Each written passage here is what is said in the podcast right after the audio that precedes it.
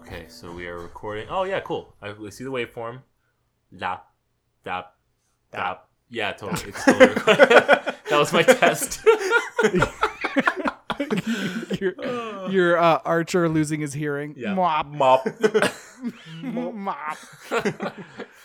Graham, you fucked Guys, it's going really everything. well so far. I'm very excited. You ruined the world. We are professionals just- in the film industry. You poisoned the world. Sorry, it's a line from the first, uh, from the Spider-Man One movie video game. what? and there's this stupid mission where you go into Oscorp, and if you fail, the guy's like, "No, you poisoned the world." Okay, so that's a tangent. you know that? Bec- because it's the movie podcast, and that game was based off the movie. There you go. It's based off uh, uh, really an American classic.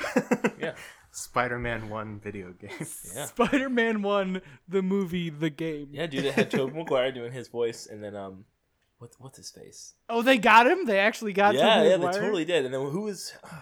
What's his? Big I'm, I'm, I'm blanking right now, but you know what's his? fa- Bruce Campbell. Bruce Campbell does the voice of the narration in the tutorial. it's hilarious. so he's like telling you what to do, except he's totally like straight up Bruce Campbell about it. so at one point he's like, "Yeah, well, you learn how to swing. I'm gonna go eat a sandwich." and then the next He's like, tutorial. when you get your hand cut off and need a chainsaw for a hand, get back to it. and me. then in the next tutorial, he's eating the sandwich. what? I need to go back and play that game. What is that even on? Um, I played it on the GameCube, so it's a Amazing. little reference for time right there. That's how old we are. Anyways, um, so I guess this is our uh, untitled movie podcast Yes. as of now. that um, should so we could- that should just be the official name, Untitled Movie Podcast. Movie Yeah, it'll be moves. immensely popular until it gets rebranded by some major studio, I'm sure. groovy movie podcast. Groovy movies. No, all right, try it. podcast the movie volume 1. How about a, how about another podcast about white guys talking about movies featuring a black guy? featuring featuring one black guy. Well, let's be honest, like 1.3 black guys. yes. Oh Is there nothing about me that's black? no. oh, the struggle. I watched Sister Sister as a kid all the time. Just I saying. mean, I mean, yeah. All right, so so what? Uh, do we do like an intro card. or?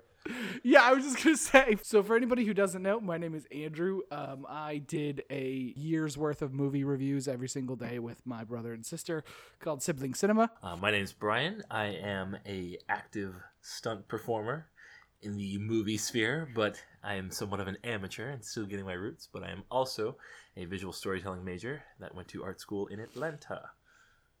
I like your NPR voice. Thanks. I was totally. I was. I was straight up going for NPR voice. Coming up next, Tiny Desk. Con- okay, whatever. Mitski on Tiny Desk. Life goals. And I am Graham Hughes. I am a working VFX artist in LA. I'm currently um, a VFX supervisor on a Netflix original series due to be released later this year. Awesome. Oof, that's. So, uh, what I just heard uh, via the grapevine is that you two are much more successful than I am in basically every metric. I mean, if you want to put it that way. I, I do. Some shade in here. I'm just nodding awkwardly, like. it's, it's- it's like, well, I mean, yeah. Yeah, but you have a dog. You're do have a also you're also That's true. married and like a family man and all this stuff. Truth. And uh, yes. We scrapping. Yeah. scrapping. we scrapping. We we can't all be perfect. Um. So really, we're just a, a, a bunch of you know, real hardcore story geeks, movie geeks, um, that usually spend most of our time together when we do get together, uh, standing in random people's kitchens, drinking and talking about films. Kitchening. yes. The kitchening. uh, It became a so we just thought it might be good to get, get together and um and talk about the things we know and maybe someone is interested. Yeah, I think what, what a cool thing we're gonna try to bring to the table with this podcast too is is instead of just like give a general like this sucks and this is great, we're like we're gonna actually try to like give something back with it and you know more of like a critique and analysis of why things work, why things don't work, and and how they could be better or you know different takes on you know and definitely and i'm really hoping to get some uh, i mean some more input from you guys because i'm just you know i'm a professional critic uh, you know i'm a podcast producer uh, in that in that really my job is just to stand there and tell take something that someone has made this beautiful thing that someone has made and be like hey let's change that nice. yeah. Versus like the creative side of it, where we're gonna be like, hmm. yeah, where you guys are, you know, actually out there day to day doing stuff and and making things and being awesome. So like I'm really excited to get your guys' input on like, you know, on on you know as many as many ideas as I have sitting around going, "Hey, this is this would be great if this movie did this." You guys are going, "Well, yeah, but you can't." Bunch of reasons. Such truth. so that's what I'm looking forward to. Like like Brian for like you. Um, I know Yes. that that you're uh you're presently in LA on your way to an undisclosed movie set for the next several months. I think. Mhm. Yep, I'm gonna be there till May. Oh, am I allowed to say that? I Sure. might. I might have just broken NDA. Yeah, I doubt fine. that I counts. doubt it counts. Yeah. But yeah, yeah. So, so yeah, keep going. Sorry. So aside from your your stunt work that you do, um, you are also like you said a visual storytelling major. Is it visual storytelling? Yeah, it was. I mean, I went to school for sequential art, which is a, a really fancy way of saying comics. But while learning, I, I tell my friends I went to comics Hogwarts because that's really what it felt like. You know, when your classes are like inking, advanced inking, and like things like that. And um, but in doing that, we learned a lot about you know basically telling a story through sequenced pictures, and a lot of the things we learned um, apply to film. Uh, so watching movies now uh, and television uh, after my college experience was incredibly different. Even like the other thing, like there's so many things like inking and coloring actually that I didn't think would affect like my view on film and TV, and they totally do because of like knowing how to use contrast and uh, draw focus and how to use color to tell a story, not just to make it look pretty. Yes. Other reasons why concept artists don't make the best comic book artists. no offense to them, um, but yeah, yeah. So Yeah, well, I mean, storytelling is universal regardless of the medium, especially visual storytelling is going to have a lot of the same characteristics. yeah, true.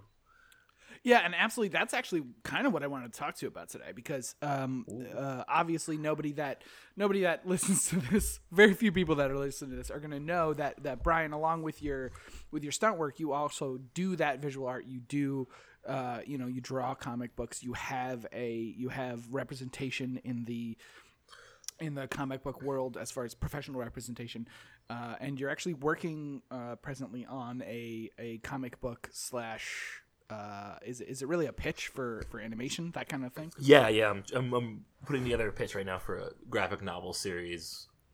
Hopefully, potentially an animated series, although that one requires a lot more time and money. But um, that yeah, that's definitely what I'm going for because that's kind of like. But my- like I remember, I remember before you uh, before you left Seattle, you had you had come to me and we talked a little bit about you know um, the overall arc of the story and things like this, and you were kind of concerned about um, this about you're like you're like okay, so here's the story and things like this, and obviously then you're like you no offense No, you're a little great. bit down on yourself a little down on yourself in points being like being like well this happens and then obviously this happens and then you're like you're like I want to do this I really want to do this I feel like this works for this character but I feel like it's something that's been done before and I don't want to like be predictable or be cliche yes, in any kind of way. Um, and I, I think what I what I was the basic point I was trying to get across is that is that all stories are the same.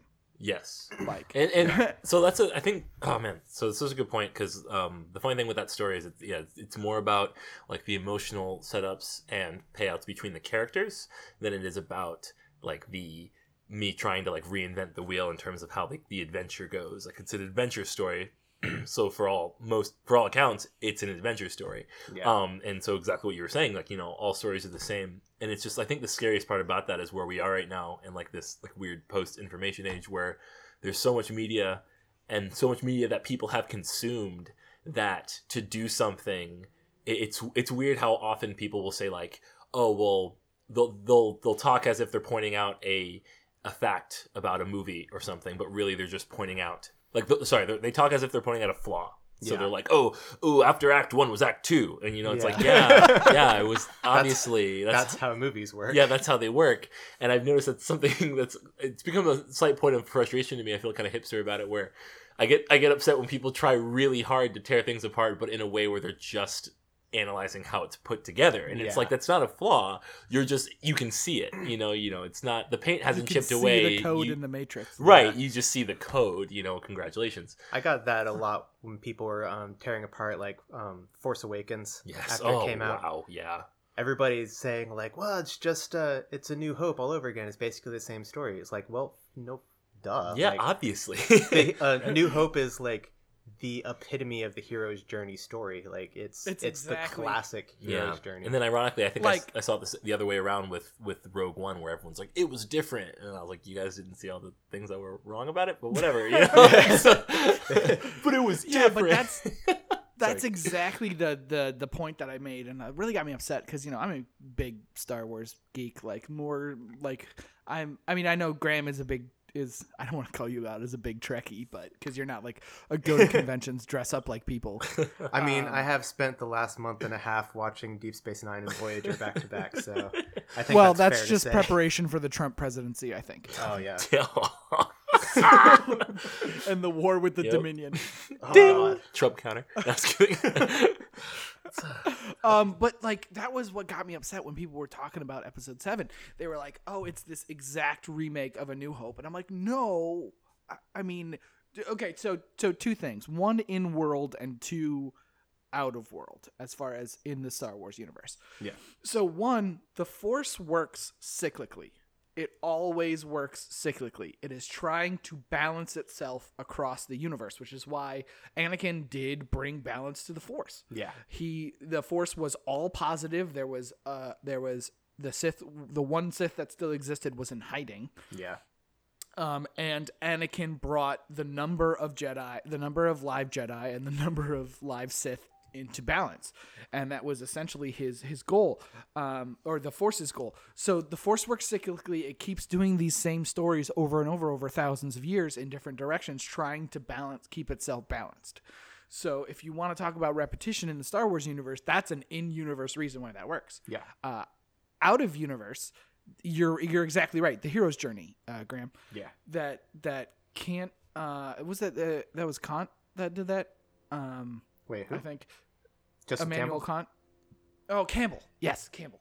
Um, but Campbell was talking about the hero's journey, and he was like, you know, if you go to a book, a textbook today, made since 1977, wh- and you learn about the hero's journey, the definitive hero's journey, the very first thing that comes up in any textbook, the very first actual uh, actual property that comes up in the hero's journey Wikipedia article is Star Wars: A New Hope. it is it is the literal definition of a hero's journey. Right. So yeah, if you're going to keep that, I mean, I understand you can critique J.J. Abrams about his mystery box that he does, and you know the the kind of formulaic things that he does. But you know, it's like it's like yeah, you can't really escape that when you're talking about the textbook iteration of a universal ideal. Yeah. I think uh yeah, I- it was it was weird for me too because it's like one of those things where I, I'm even like willing to admit like yeah, it was very similar. Um my whole thing that kind of made me mad is how for some reason that became a reason for why like that became a fault. Um Yeah. because for, for me it really goes it, it goes down to atten- intention uh, it goes down to the artist's intention um, if, if an artist if, if someone painted something uh, if they painted a picture of a beautiful landscape and they're like my intention for this is to highlight the beauty of the american landscape. But then someone looked at it and said this sucks because there's no space you know, or, or th- this sucks because there's no there's no uh, dinosaurs. It's we've like, already we've already seen this landscape in a bunch right. of times It, it's like okay, cool. There's no dinosaurs. How is that a fault when the artist had no intention for there to be dinosaurs? And so I, I see that with big movies where it's like people are like, oh, this was dumb because it was a repeat. And it's like, yeah, like it, it was very repetitive. And if you sit, and, and I feel like if and if you were just to ask why, you know, why was it like that? There's plenty of good answers you can even just make up. Probably like, oh there's you know this is a reboot of Star Wars essentially. This is a new Star Wars for people who haven't seen the old ones, and like it. There's plenty of reasons you can justify it with, but I, I find it strange how how quick so many people were just like, nah, like this this is wrong, and and I, I I don't know. I found it strange. Um, Yeah, I like one of the other criticisms I heard a lot too is that like they didn't try to do that much new with it anymore because there's like like oh it's all the same ships like they still have X wings and all this stuff and I'm Mm-hmm. just like like this is what 20 years later would you really expect them to have like an entirely Right. new fleet of Yeah. vehicles and I mean like Millennium Falcon's supposed to be what like hundreds of years old or something right, and when they tried to do that, people hated it. No one no one Exactly. talks about Naboo starfighters anymore. yeah right that's exactly that's exactly what comes to mind when people talk about that. They're like like you got a load of new fancy modern sleek stuff. It was and it was, you know, what 35 years before the first movie. yeah. yeah Uh, or before episode four, and you're like, wait, that doesn't make sense at all. like, why is everything newer? Like, like, why does everything look like it's from the year t- 1999 when this movie came out in 1999? no you See, don't now- get it the Empire made everything rust That's true. That's true. The Empire took over and went, "Hey, I know you've got these sleek like Mercedes Benz designed starfighters, but you need to like go around in this Corellian frigate for a couple days." Like, no, it did like it didn't happen. But that's one of the things that like I absolutely loved about Rogue One is that Rogue One is so hardcore production design, straight like it was shot in 1977. Yeah they've still got all like the buttons and everything in the Death Star control room That's a really good point. Exactly. And and if you don't if you guys don't know why, um the fact is a lot of that movie was shot in 1977.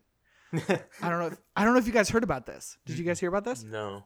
I mean, I know they So- reused some footage and like exactly. characters and Gareth stuff. Edwards Gareth Edwards went into the vault, went into the um the Skywalker Ranch vault or essentially the the ILM vault and got a lot of original footage from A New Hope. um like like if you look the uh the red leader and red leader and gold leader are the original red Oh, I did hear leader that, from yeah, some- 1977 Okay, that's cool. Yeah.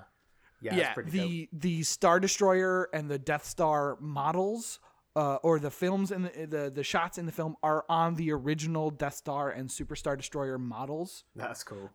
So that's why they look so ridiculously realistic. That's All, but all of the production design is consistent. Everything's consistent. Um, Matt Colville from uh, uh, he's one of the video game writers for Evolve. He also runs a D and D channel. But Matt Colville basically said you could run, you could run Rogue One and then immediately go into A New Hope, and it would just fit perfectly.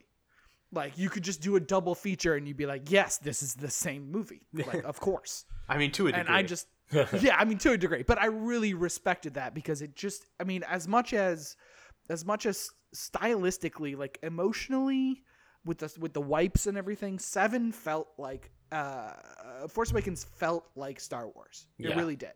Yeah. Uh it, it felt like Star Wars just spiritually with the camera pans and the swipes and, and stylistically it felt like it but like like i don't know on an emotional level and on an experiential level beyond nostalgia like like being transported back to a place to me rogue one felt a lot more like star wars than than anything else i've seen since the original trilogy orig tridge Um, yeah, I, I would agree. Um, particularly like at the end of the movie, you know, the entire build up towards the end felt very Star Wars. Um, but you know, that said, they did have a very like on the ground war feel for most of it, which is not like anything we've ever seen in a Star Wars movie before, and that was Oh, I thought one true. of its strengths. But like, yeah, they they really um the last like twenty minutes of the movie when they're like driving towards the finale and you see all these characters that you know Yeah. are about to become important you know that was extremely well done and that's where i think a lot of that production design was really paid off in a great way Mm-hmm. Yeah. Yeah, and it was crazy because, like, I mean, like you said, I, I guess, I guess you're right. I mean, now that I think about it, it is a lot of stuff we haven't seen before Yeah. in in Star Wars. But I mean, I I I worship at the altar of Gareth Edwards because I've loved because I mean I love Monsters. Monsters is one of my favorite movies of all time. Uh, it was one of the first movies I wrote about in sibling cinema in our year of year of movies project, uh, and it's just it, it holds a place in my heart. But like he just does so much with with what he has, and he can take basically anything. He can take a team of essentially amateur writers. I mean, I don't know if you've looked at the writing credits of Rogue One, and, and Rogue One obviously had had its problems in the writing department. Um, I mean, Vader made a pun. Oh man. I mean, Vader. dad joke Vader. I have an opinion about that, but yeah. I I didn't hate Okay. that. The, the only thing I really Oh. didn't enjoy in the movie was the I, I didn't feel as strongly attached to the characters as I wanted to. Um, Uh-huh. yeah. and so at the end, when like they all kind of started, you know, spoiler alert, a spoiler alert for anyone who hasn't seen the movie at this point. Um, so like at the end of the movie, when they kind of started getting picked off one by one, that that was when it really started hitting me. Um, because I didn't feel myself truly caring about uh, the characters I was looking at. Um, so like a good comparison I, I have in terms of feeling is um the first J.J. Abrams Star Trek movie, or uh, like or a Pixar movie, where I feel very very attached to the characters to a point where like I'm immediately empathizing with their situation. Oh, but in yeah. Rogue One, I felt it in a weird way. I, I didn't, um, mainly with Jyn. Um, Yeah. Like I wanted to like her a lot more than I like. It's not even on a like level. I liked Jyn. I liked her character. I liked her story. Um, I just had this weird thing where I didn't. I didn't feel like I got her as much as I was supposed to. So Mhm. a lot of her decisions, I I understood them logically, but it was hard for me to empathize with her. a big part of that too is that like she her character didn't have a lot of agency in the movie like Mhm. she was mostly she was moved around by the people and the situations Yes. not pretty much against her will for most of the movie until the one point where she actually gets a choice and she you know does her valiant speech and everything and suddenly it's like wait where did this come from right. like she did a kind of 180 after basically being forced through this movie up to this point Yeah, I believe she kind of literally does that. And um, I, I have a weird thing with the movie though, uh, with the because I, I talked about this with a, with a friend about that, and uh, my my little joke thing that I I, I, I do this thing with the movie where if, if there's something I don't enjoy about it, I always think like, what would I would have done, you know, if I was put in the driver's seat, and not like in a I would have done this because I'm not even trying to say making movies is easy. yeah But um, but one thing I thought I would have uh, enjoyed to see actually is if uh, is if Cassian wasn't in the movie, Yeah. and if Jyn was Cassian's character and her character put together. That would be interesting Um, so then like she was this like I'm a cold blooded, I do whatever I want, I don't you know fuck everybody, I look out for myself. And then when she learns her dad's like alive, then she's like oh, and then she kind of turns around because I felt more attached. Like yeah, I don't know, I, I I felt like I got Cassian more than I got her sometimes. i agree with that the two of them together make one pretty compelling character Yeah, absolutely, I totally Mm. believe that. But like Cassian by himself, like he was sort of one note, hmm and like he made some decisions, but you never really understood what the motivation for those decisions was. hmm I mean, he gets into it, but Yeah, I mean, yeah, it's- but I really like. I, I mean, there's there's a couple explanations for that. I mean, if you want to go if you want to go meta about it, I mean, really, it's part of it is they shot three movies. right. I remember hearing this. Yeah. Yeah, with all of their reshoots, all of the reshoots, and and like what what Mads Mikkelsen was saying, there are and Ben Mendelsohn was saying there are several different versions of that movie, and they're kind of just doing their best to get the Fair. best movie they can out. yeah. So like, and the perfect example for that is is have you guys watched the initial trailers, like the first two trailers? Have you watched them again since you've seen? the I, movie? I have actually. Um, I Do did. you know about that? Did you re- realize something? Yeah, that they're completely different. Yeah. There is none of those trailers in the movie. That's None of actually one of my big. That was one of my issues with with what my my viewing experience. I don't even want to say it's with the movie as much as with how I felt watching it, because I remember those trailers, and those trailers kind of set me up for a movie that I didn't see. Yeah. Um, I had from what I had gathered from those trailers, I had put together this story in my head of what it looked like it was going to be about. And I, I liked that idea better than what I saw. Which makes me feel like- shitty because it's like I can't judge the movie off of you know, it's exactly what I was Yeah, saying earlier. There were no dinosaurs. I Yeah. can't judge it for not having dinosaurs. However, I was like, I thought there were gonna be dinosaurs here. I think- I think I get I get what you're saying with uh, where earlier um, you were talking about not being able to invest in the characters, and particularly Jyn, is that I think they just failed to Pixar you. Absolutely. Yeah. Absolutely. Pi- yeah. because Pixar does everything they can to to emotionally destroy and invest you in the first five minutes of a movie. they do. Yeah. Yeah. And and I see where the fly-in and the fly-in to um to the oh, I forget their last name, Erso Compound, to the Erso Compound and Ben Mendelsohn coming out and the menacingness of all that and, and, and her mom dying and her running and hiding. I see where all of this is meant to be the Pixar thing, but it was kind of like, I I mean, no no offense to the filmmaker, but it was a little like, hey guys, look, this is cool. right. This is this, is why you're supposed to. This feel is for this cool. character. This is Star Wars. This is like you know, it was doing all these things that that was trying to establish you know what the world is and what the backstory is, but it was the backstory for everything instead of just like, hey, here's the one character you're going to see for any amount of time, and here's why you should really care about them. Right. Because in Star Wars, I mean, everybody's parents died. Yeah. Everybody. Like, Oh, yeah, we yeah. Don't really, we don't really care that your mom got shot in front of you. full of unfortunately, because like you know, yeah, it's it's Yeah. it's like, and that's that's another thing that I was talking about. Like, uh, you know, every story is the same. It's like how many stories are, how many stories are an orphan, uh, an orphan goes to school and learns magic. it's so true. The, um, I mean, it's like it's like Harry Potter, it's Star Wars, it's Name of the Wind, it's Uh-huh. everything. everything. Yeah. It's. I'm actually. I'm like. I'm really glad you mentioned the, the Pixar thing because I was thinking about. I, I I watched Finding Dory today, um, for the first time, and so I was like thinking about like structure stuff while watching it. Um, because one thing I think Pixar does with when they Pixar people, um, is in the very beginning they show the character. They always. It's usually a flashback, but not just to be a flashback. They usually try to show the moment like the event happened that made this character who they are for the rest of the movie. Like Yeah. I've noticed they like like Monst- Monsters U does that amazingly, where they they show why Mike Wazowski wants to be a scarer, Yeah. and then the whole movie is him trying to be a scarer, like twenty years later. And so it's uh, well like twelve, and um and I love that idea. And so with with Rogue One, like they show that moment with Jyn. Um, well they show like they kind of show the event, but they don't really capitalize on it in her from her perspective as much as I feel like they could have. And like all- all I'm saying is like add a little bit of resistance from her character. You know, like have have Forest Whitaker taking her out of that hole and her resisting. You know, have her being like, "No, I want to go see my mom," and him being like, "Your mom is dead." Like that, like that, like a little bit of emotion just to really sell what Yeah. she's got it kind of going through. and it Yeah, and but it you s- feels like it feels like that movie could have been served for another 15 minutes just give me 15 more minutes Yeah. Yeah, because you see that event, like that Pixar moment at the beginning, but you don't see like how it personally affects her. Yeah, like you don't see how it transforms Jyn into who we see later. Yeah, you know, it's mostly shown from the dad's perspective. Right. really.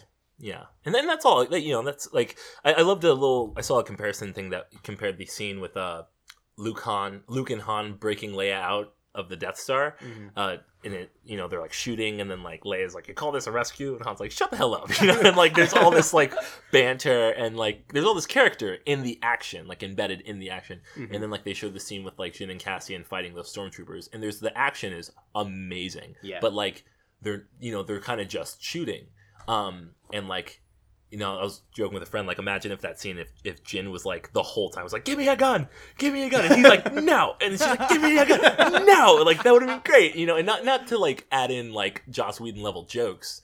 Um, but, just more that's just to exactly show what was like missing from the prequels is Yeah. that S- Star Wars the, the original trilogy is legitimately funny Yeah. Yeah like yeah even in that's even true. in the worst times in the movies even in the hardest times it's legitimately entertaining and lighthearted. And that's why when you went to the prequels and it was all shakespearean garbage you were just like what the fuck is this?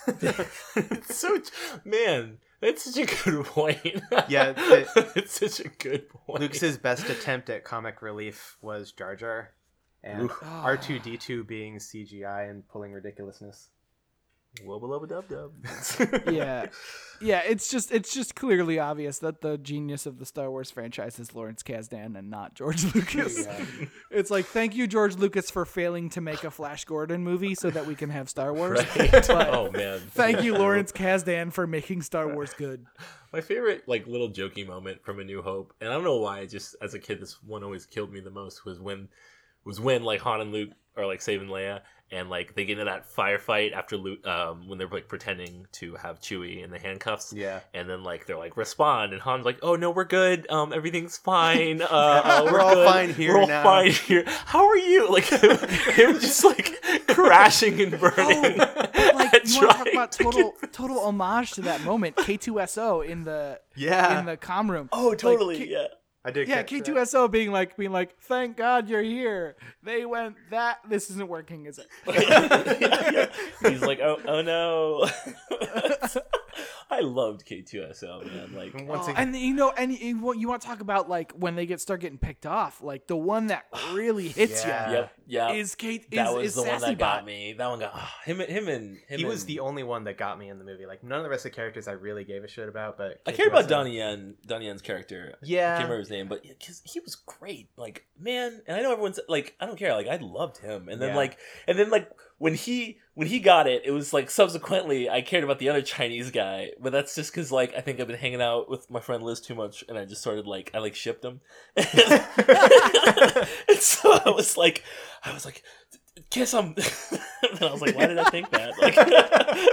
Like, so, so yeah, it's, Oh yeah, but like, uh, I mean, that's exactly the thing. You could have used a little more time of investment for each of those people, uh, Yeah. but I understand they're trying to make a tight, reasonable movie. Uh, but yeah, definitely the fact that like you don't know that that Dan- Donnie Yen's character is Chirrut and his friend is Baze. Like you guys don't know that. I know it because I'm a nerd. but like, Yeah. But you know, you really could have done done with more of that. But I liked, um, you know, but here's here's a here's a thought for you from the moment that the concept of what Rogue One is was announced, you knew everyone it was not getting out of there. Oh yeah. Like by definition, we knew in 1977 that nobody is getting out of there. Mm. So the fact that we watched that movie and cared about what happened as much as we did when we know 100% in every way what happens. Mhm. Yeah. Like we know nobody's making it out of there. We Mm-hmm. know that they get the plans out. We know that you know they lost part of the rebel fleet doing it because that's all in episode four, and we still were like at this point we still were like, you know, and like watching the whole movie and, and just and just getting into it. So I think you know that that at least serves some, and the fact that they took probably like the biggest plot hole in Star Wars history and made it an amazing core strength of a plot of a movie. I did really Like- appreciate that they like closed So that good. plot hole and made it like an important part of what the movie was about. That was really cool. True. I, I I- yeah, it was it was so it was so good to see that because it's also like it's also like uh, uh you know you just it's it makes you feel better about the about the original movies because you're like you're like yeah I get when people say like oh why would they have such a weakness and like all you gotta do is like shoot a fire shoot a rocket down a tube and the whole thing blows up and I'm like yeah and now I'm like and now I'm like screw you that was totally part of the plan it was a rebellion thing built it. Star Wars is awesome. Yeah. Like nobody can tell me shit now. yeah, that is. I'll probably say that is the the biggest strength of Rogue One is that it makes A New Hope better, which is like pretty high praise. Because like uh, like you were saying before, if you go from Rogue One and then like just go straight into New Hope and watch it, like suddenly the stakes are like cranked to eleven. Like that opening scene when the Death Star is hunting down the ship is like so intense because you realize all the stuff that built up to that moment. So like that is probably the biggest uh, Yeah. strength of the movie is just just how much it affects the subsequent movie. How do you guys feel about like Easter eggs in the Star Wars movies? I can do without him. Really did not need to see C3PO and R2D2 Yeah. in Rogue One. You know they only put them in there because like you know they have to be in every movie. Right. Yeah, they're literally in every It, movie. it makes me think of Stan Lee, um, where like now it's like, and here's Stan Lee, you know. See- Whereas like if you remember in X X one and X two, you you had to find him because Yeah. he's there, Yeah. like he's selling the sunglasses. He's and then in Spider Man one, Sam Raimi, he he like saves a little girl from getting crushed, Yeah, and it, it's fun. And like I'm not saying like oh it has to be that way, but like th- I feel like that's an Easter egg. Yeah. Whereas now when like here's Stan, it's like I actually still love it, but like.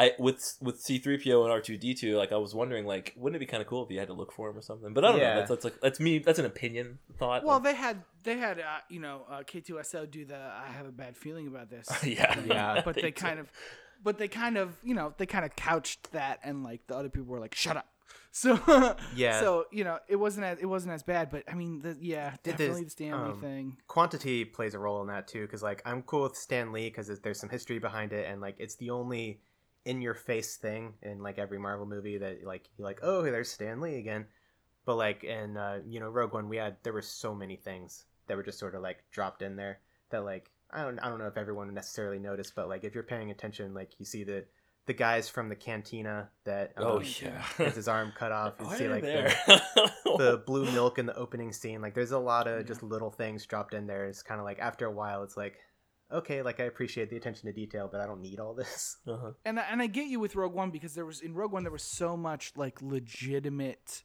like legitimate callbacks that aren't just callbacks but like visually like I said using all the original film using the fact that Red 5 dies in Red 5 dies Yeah. and then cool. Luke becomes that's- Red 5. I like like that. that's Cool.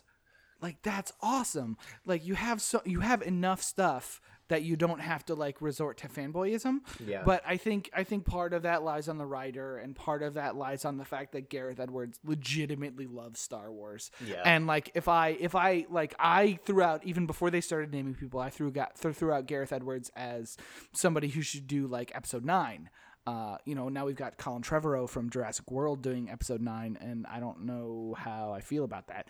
But you know, I I would have I would have loved to see like an episode level Star Wars movie because I think uh, Gareth Edwards has shown that even with even with the writing talent that he had that wasn't spectacular, Yeah. he made an all-time Star Wars movie. I mean that he that he really could take the responsibility in an episode level movie. I would be interested to see what he did with a uh, a uh, a core Star Wars franchise movie. Yeah, because I had some flaws with Rogue One, but I don't think any of them are really Gareth Edwards' fault. Like they're mostly just script based. I always assumed Yeah. it was Disney execs at that point. Yeah. Like I always imagine some like, and I I don't know this, but I always imagine some Disney's like being like, "We need a little bit of that in there," and someone Yeah. being like, "Okay, Yeah, that's that's You usually a producer or something. It's like, Yeah. oh, we should get that. Put put that in there. yeah, Yeah. Well, like the first, the first, I, I know how Gareth Edwards works. I'm sorry if this is turning into Star Wars cast or Gareth Edwards cast or whatever. but like I, I know how he works, and like his entire movies are built around spending the entire time slowly building up to seeing the monster, essentially. Yeah. Like, you know, getting you to Godzilla or getting you to the monster from Monsters or getting you to Darth Vader in a dark hallway. Mm-hmm. So the fact that like they had that earlier scene where Darth Vader kind of is punny with with Ben Mendelsohn and and you know that you see his fortress and stuff you, you know taking and you see him in the bacta tank and all this stuff that really like didn't need to be there Yeah. and it kind of ruins the like i would love if the first time you saw darth vader was him on the absolute warpath in that hallway I i agree. mean that that's the cl- been awesome. that's the closest thing that star wars gotten to horror Mhm. ever Yeah. Yeah, I I, had a I had a problem with that hallway scene. Like, I mean, it was awesome, and I was it was the one thing that I really wanted to see in Rogue One was Darth Vader just absolutely wrecking some helpless infantry, because that's something that like is shown in the comics from time to time, and like some of the extended universe stuff, which doesn't count anymore. But like, you never see him just totally let loose on non Jedi's hmm hmm and like um so i was really stoked to see that but it was just i thought it was placed poorly in the movie. Like it didn't have any right being at that spot. Like the danger is over.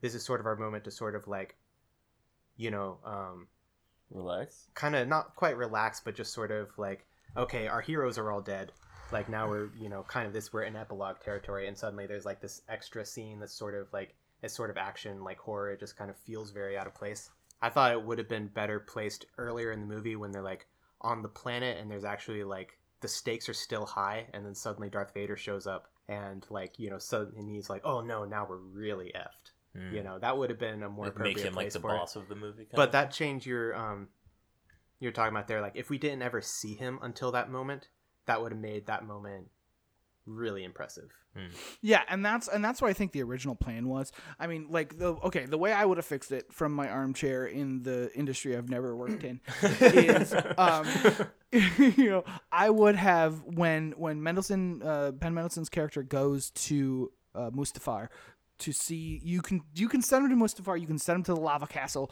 you can send him to go see Star Wars or to go see Star Wars to go see Darth Vader. You can send him in, but have the little like the the robed guy um, who goes in to get Vader out of the bacta tank, have him meet Mendelsohn and stop him from meeting Vader and kind of brush him off and dismiss him and mm. maybe have that guy fuck with him a bit with the force. And that that way Mendelsohn's still kind of Vader's bitch. You haven't seen Vader, he hasn't made a terrible pun. And then like you're not expecting it. But the reason I think that it worked so well the way it did, and I really like the placement is uh, it's another Gareth Edwards things where they, they they get the resolution out of the way where like in monsters they're they're at the end of the movie they think they're safe and they've made a phone call and people are coming to rescue them and then for the first time in an hour and 45 minutes you see the monsters the aliens that they're running from the entire thing Yeah. um, and and in that moment, like they have what they need.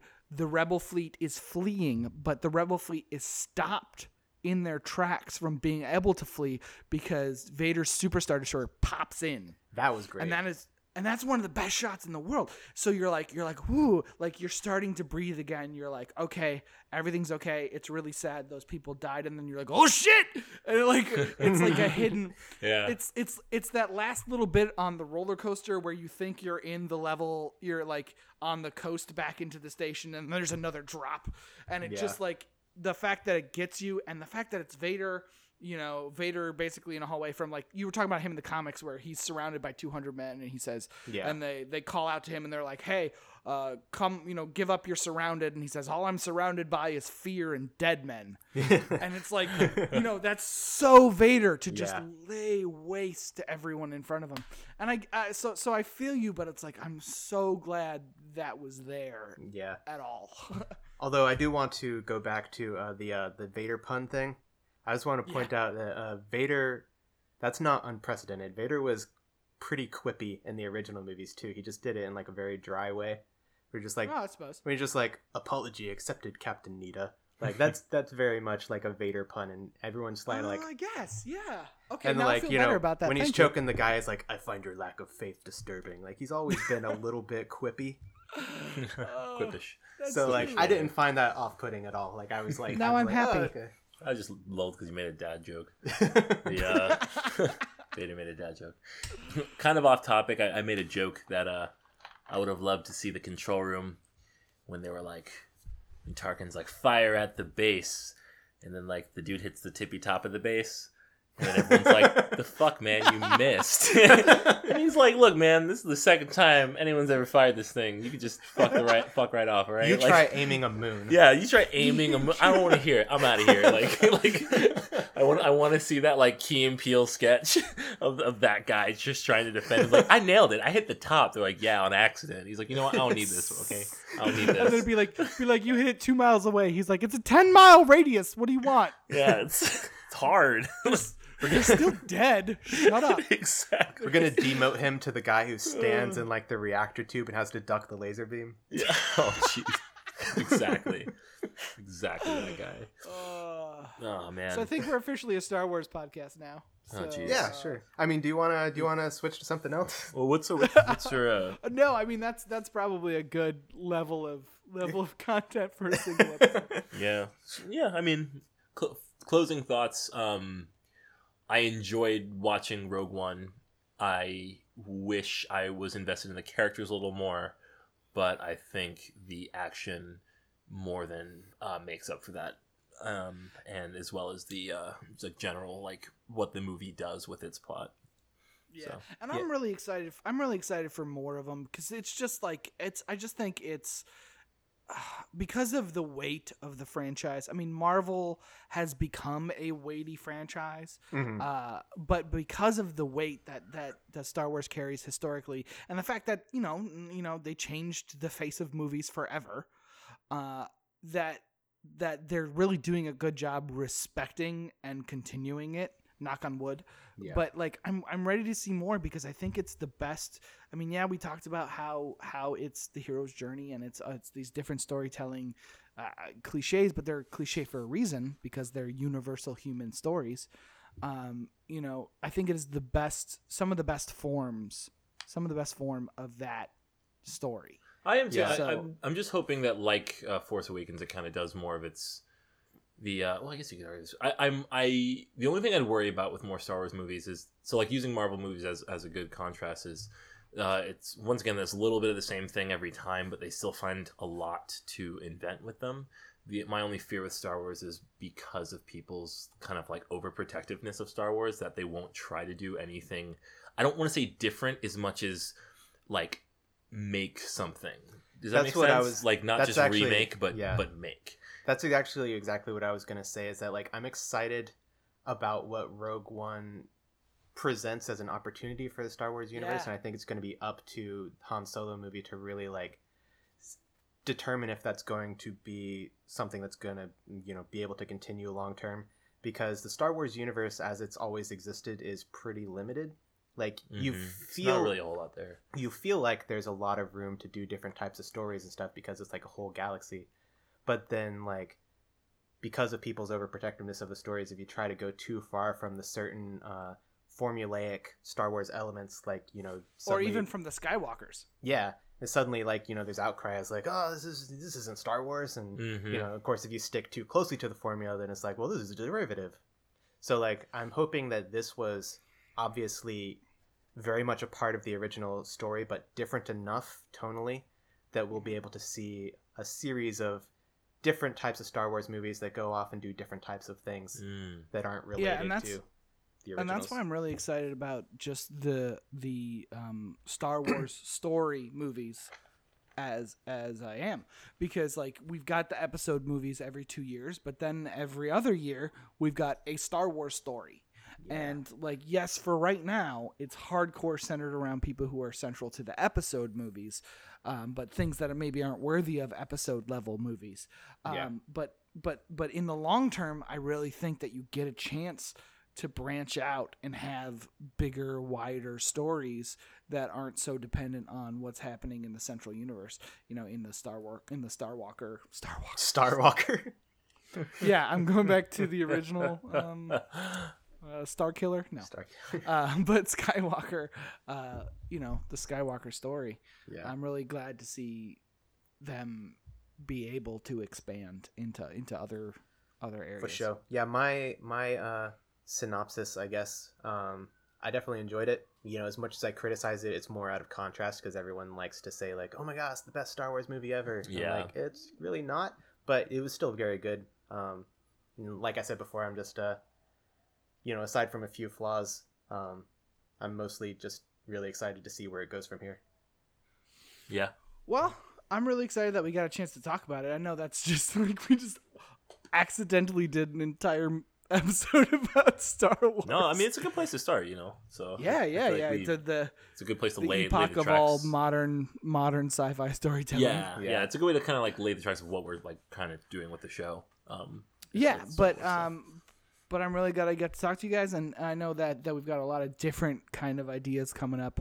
Um, we still need to come up with a name. Wait a minute, Graham. Yes.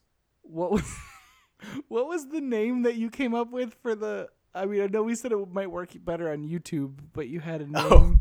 Oh. Um. Uh. Oh yeah. So, want to do a podcast called Movie Buffs, where we just work out while we talk about movies. oh, that's great. Uh, Uh, yeah, I like I said, might be better for YouTube, or or you could just be like, just be be like, I really appreciate the Francis Ford Coppola homage, and like what you put weight up. And I mean, if we wanted to like add a level of like improv to it, we could like pretend we're like gym rats and then like add in like a light layer of like gym in the background of like people like Weights clanking every now like and then. like clanking weights and like yeah you know really, really the movie- people want clanking weights. that movie had some pretty good character growth, but it needed some gains in its plot. I don't know. That's that was me doing gym rat. I was bad. All It was right, pretty that's rough, enough. but I couldn't wouldn't roll with it. Anyways, that's enough, guys. I really appreciate your coming out, and I'll catch up with you next time. Uh, All right. I'm firing myself. Later. Bye. Goodbye. Games.